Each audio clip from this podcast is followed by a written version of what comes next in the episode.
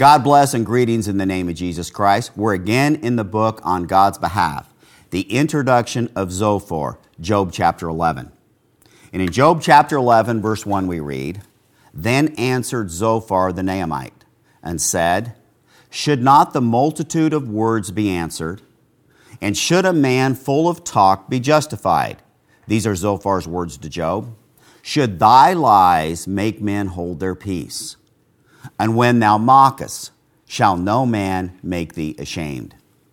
Zophar thought Job to be full of hot air, and someone who liked to speak many words.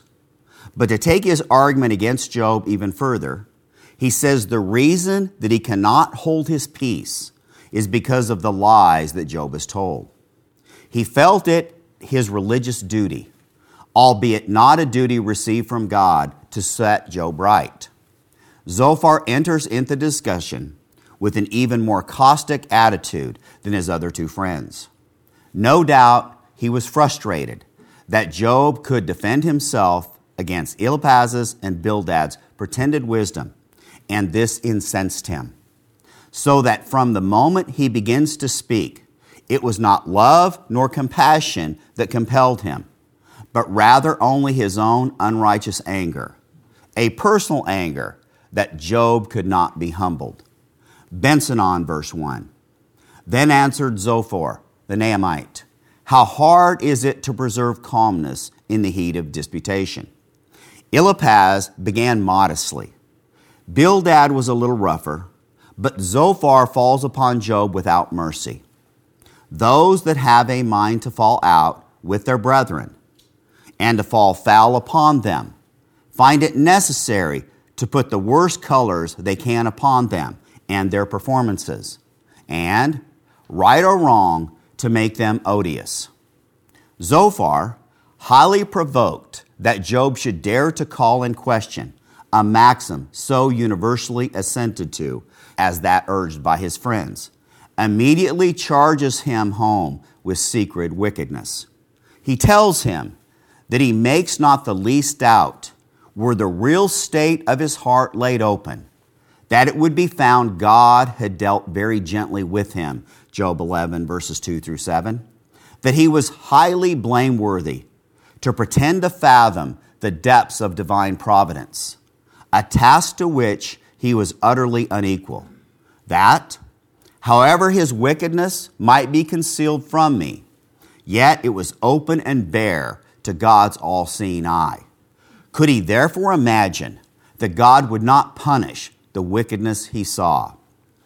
It would surely be far more becoming in him to submit in reference to Job and give glory to God by making an ample confession and full restitution.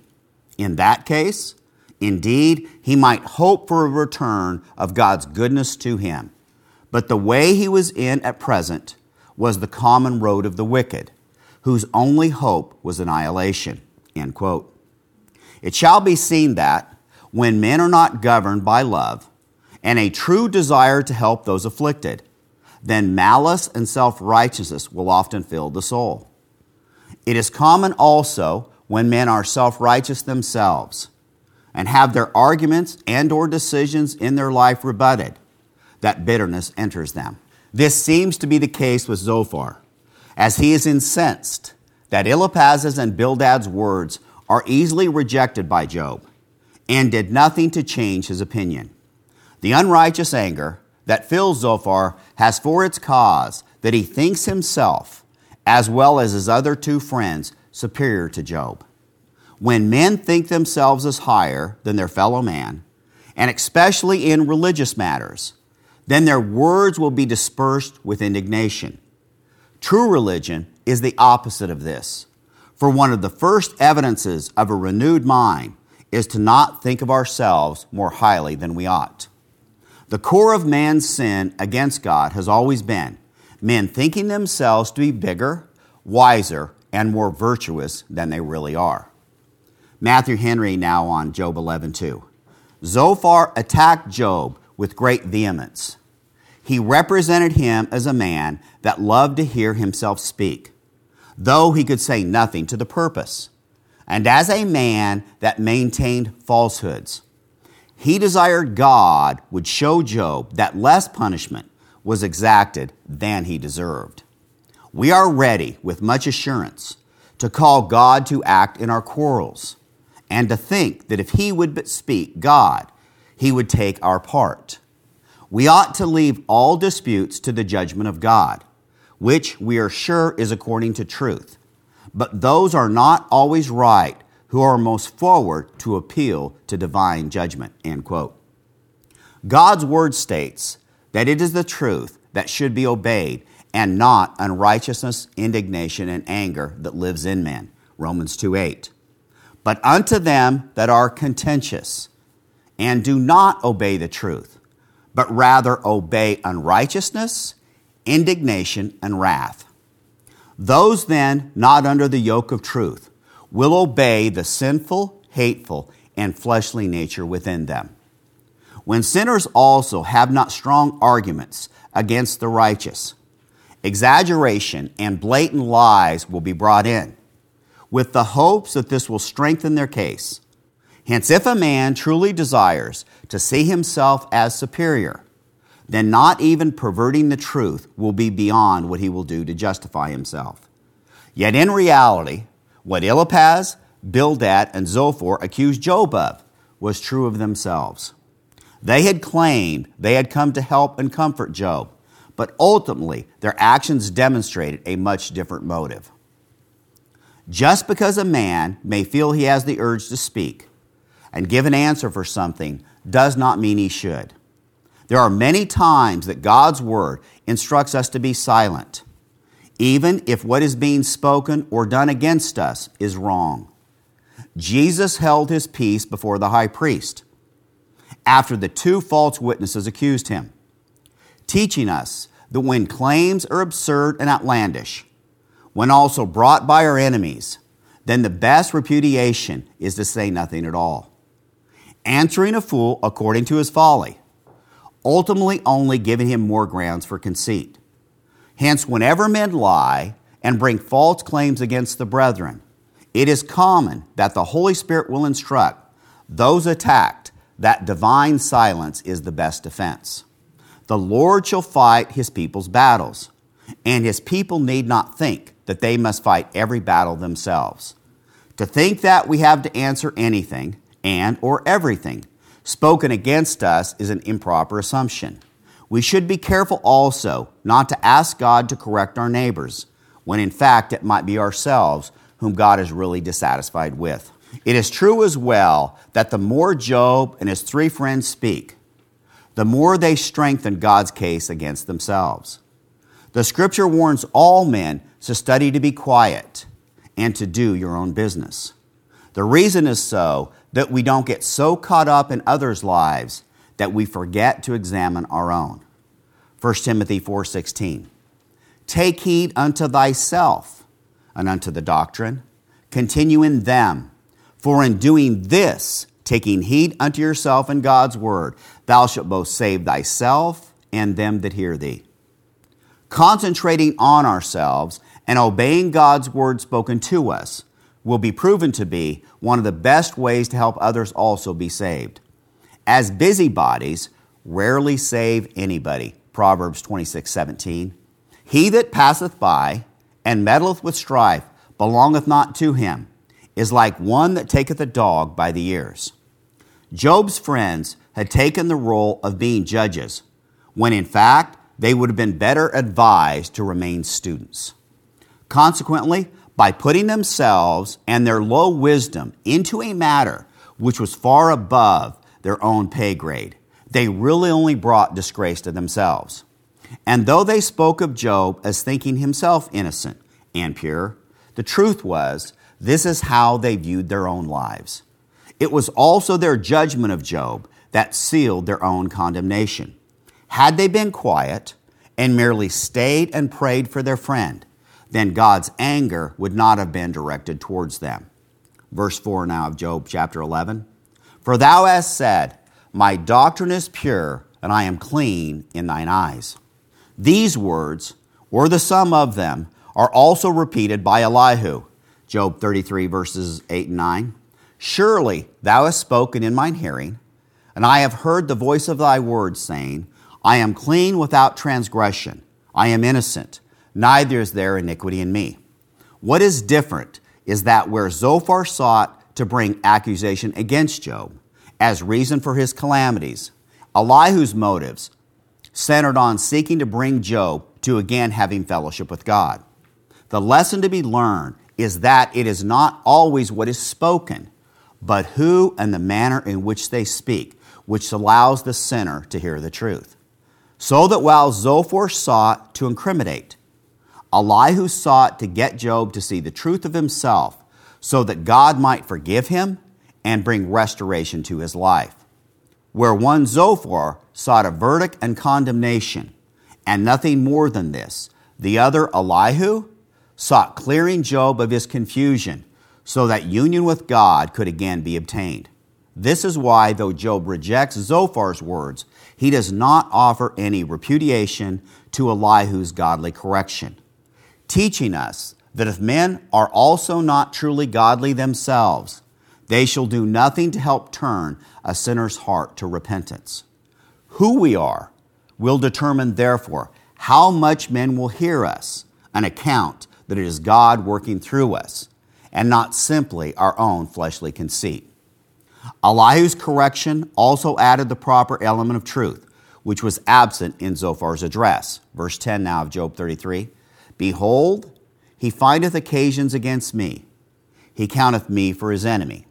In truth, Job did to God what his friends were doing to him, asserting blame without any true understanding of the situation. It is one thing to defend our faith when it is challenged with insincerity by men like Eliphaz, Bildad, and Zophar, but quite another thing to lay charges against God because we think ourselves as pure. When men also think themselves overly pure, they shall esteem anything that happens to them as outrageously wrong. Their high opinion of themselves, blinding them to believe that only good should come to them. Self righteousness, therefore, will conclude any negative thing, even when it is according to God's will, is an act of divine injustice. Job chapter 11, verse 5 now. But oh, that God would speak and open his lips against thee and that he would show thee the secrets of wisdom, that they are double to that which is. Know therefore that God exacteth of thee less than thine iniquity deserveth. Zophar's words are presumptuous, for he assumes that if God would reveal Job's true heart, that his sins would be double. Zophar also arrogantly speaks for God when in fact God was speaking absolutely nothing through him. It is then highly presumptuous for any to assume and worse yet declare what God thinks when the truth is the Lord has said to them nothing at all. Whenever men do this, they are uttering vain prophecy out of also their own devilish and ignorant heart. Ezekiel 13, 2. Son of man, prophesy against the prophets of Israel that prophesy, and say thou unto them that prophesy out of their own hearts hear ye the word of the Lord. It is therefore a great sin to speak something out of our own heart and attribute it to his coming from God, when in fact God has not by inspiration revealed anything to us. Attributing human imagination as a substitute for divine revelation is a great sin and should be avoided, no matter how tempting it may be. Benson on Ezekiel 13:2. Song of Solomon, of man, prophesy against the prophets of Israel. So they called themselves, as if none but they had been worthy of the name of Israel's prophets, who were indeed Israel's deceivers. Say unto them that prophesy out of their own hearts, according to their own fancy, without having received any revelation from God. The true prophets often denounce God's judgments against the false ones, laying to their charge many misdemeanors in their private life and conversation, and upbraiding them for their unfaithfulness in the office they undertook of declaring God's will to his people. Woe unto the foolish prophets, ignorant and wicked, and who, while they willfully deceived the people, unthinkingly brought destruction upon themselves. Observe, reader, foolish prophets are not of God's sending. Those whom he sends, he either finds or makes fit for his work. Where he gives warrant, he gives wisdom, that follow their own spirit and have seen nothing, who utter their own imaginations for true prophecies and pretend to have visions when they have never had any. O Israel, thy prophets, not mine, are like the foxes in the deserts, hungry and ravening, crafty and guileful, deceitful workers, who craftily insinuate false doctrines into weak and unstable minds, and greedily catch any appearance of advantage to themselves. End quote. If a man then has not direct revelation from God in a matter, he should judge nothing until Christ comes to make all things clear and manifest. 1 Corinthians chapter 4 verse 5. Therefore, judge nothing before the time until the Lord come, who will bring to light the hidden things of darkness and will make manifest the counsels of the hearts. And then shall every man have praise of God. Barnes on this verse in 1 Corinthians 4 5. Judge nothing, pass no decided opinion the apostle here takes occasion to inculcate on them an important lesson, one of the leading lessons of Christianity, not to pass a harsh opinion on the conduct of any man, since there are so many things that go to make up his character which we cannot know, and so many secret failings and motives which are all concealed from us. Until the Lord come, the Lord Jesus at the day of judgment, when all secrets shall be revealed, and a true judgment shall be passed on all men, who both will bring to light the hidden things of darkness, the secret things of the heart, which have been hidden, as it were, in darkness. The subsequent clauses show that this is the sense. He does not refer to the deeds of night or those things which were performed in the secret places of idolatry, but to the secret designs of the heart and perhaps means gently to insinuate that there were many things about the character and feelings of his enemies which would not well bear the revelations of that day. The counsels of the hearts, the purposes, designs, and intentions of men. All their plans shall be made known on that day. And it is a most fearful and alarming truth that no man can conceal his purposes beyond the day of judgment and then shall every man have praise of God. The word here rendered praise, epainos, denotes in this place reward, or that which is due to him, the just sentence which ought to be pronounced on his character. It does not mean, as our translation would imply, that every man will then receive the divine approbation, which would not be true, but that every man shall receive what is due to his character, whether good or evil. So Bloomfield and Bretschneider explain it. Hesychius explains it by judgment, krisis. The word must be limited in its signification according to the subject or the connection. The passage teaches that we should not be guilty of harsh judgment of others. Two, the reason is that we cannot know their feelings and motives. Three, that all secret things will be brought forth in the great day, and nothing be concealed before that time. And fourth, that every man shall receive justice there. He shall be treated as he ought to be. The destiny of no one will be decided by the opinions of people, but the doom of all will be fixed by God.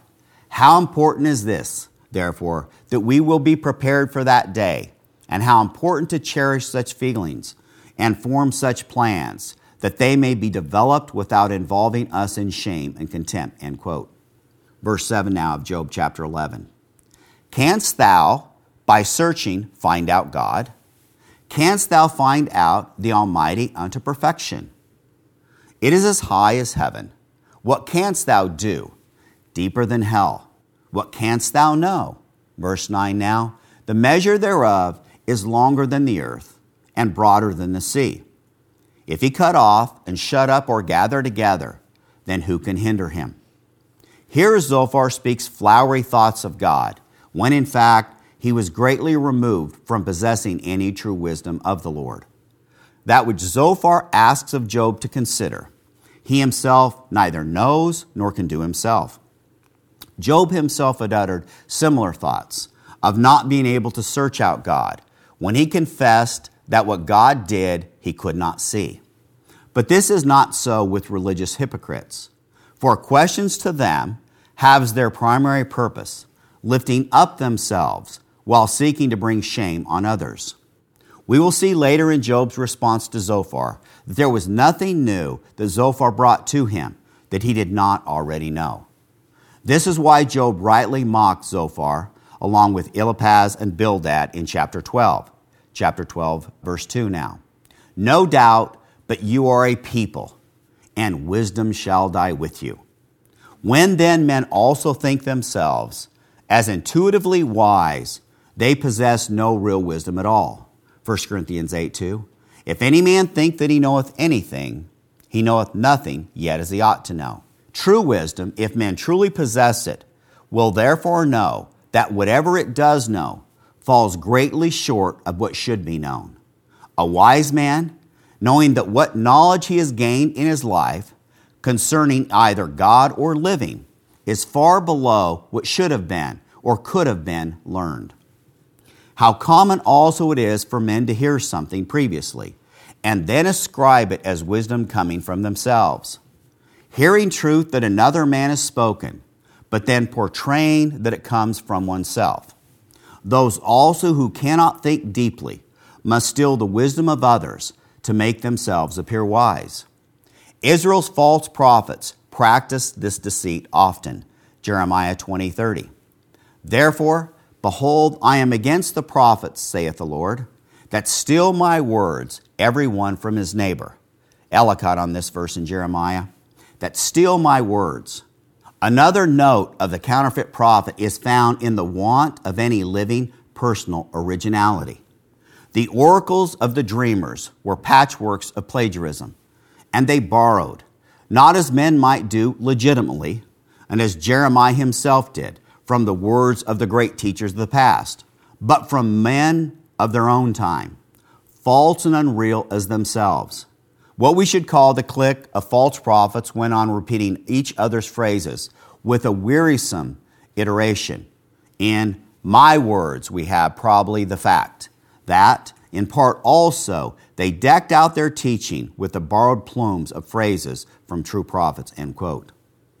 Those who have not the Spirit of God in them will panhandle the truth given to other men as their own, foolishly thinking that if they say the same thing, or copy another's manners, that they shall be able to gain the same praise and respect as the true messengers of the Lord. Job chapter 11, verse 11. For he knoweth vain men, he seeth wickedness also.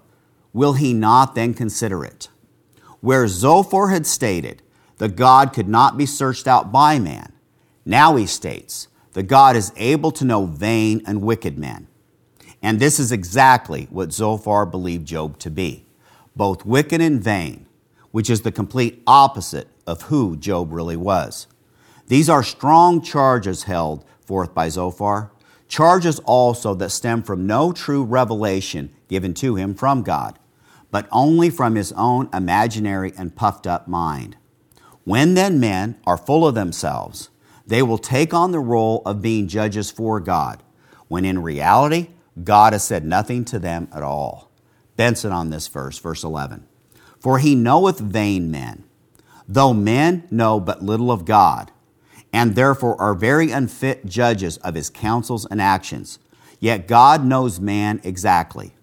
He knows that every man in the world is guilty of much vanity and folly, and therefore seeth sufficient reason for his severity against the best of men. He seeth wickedness also.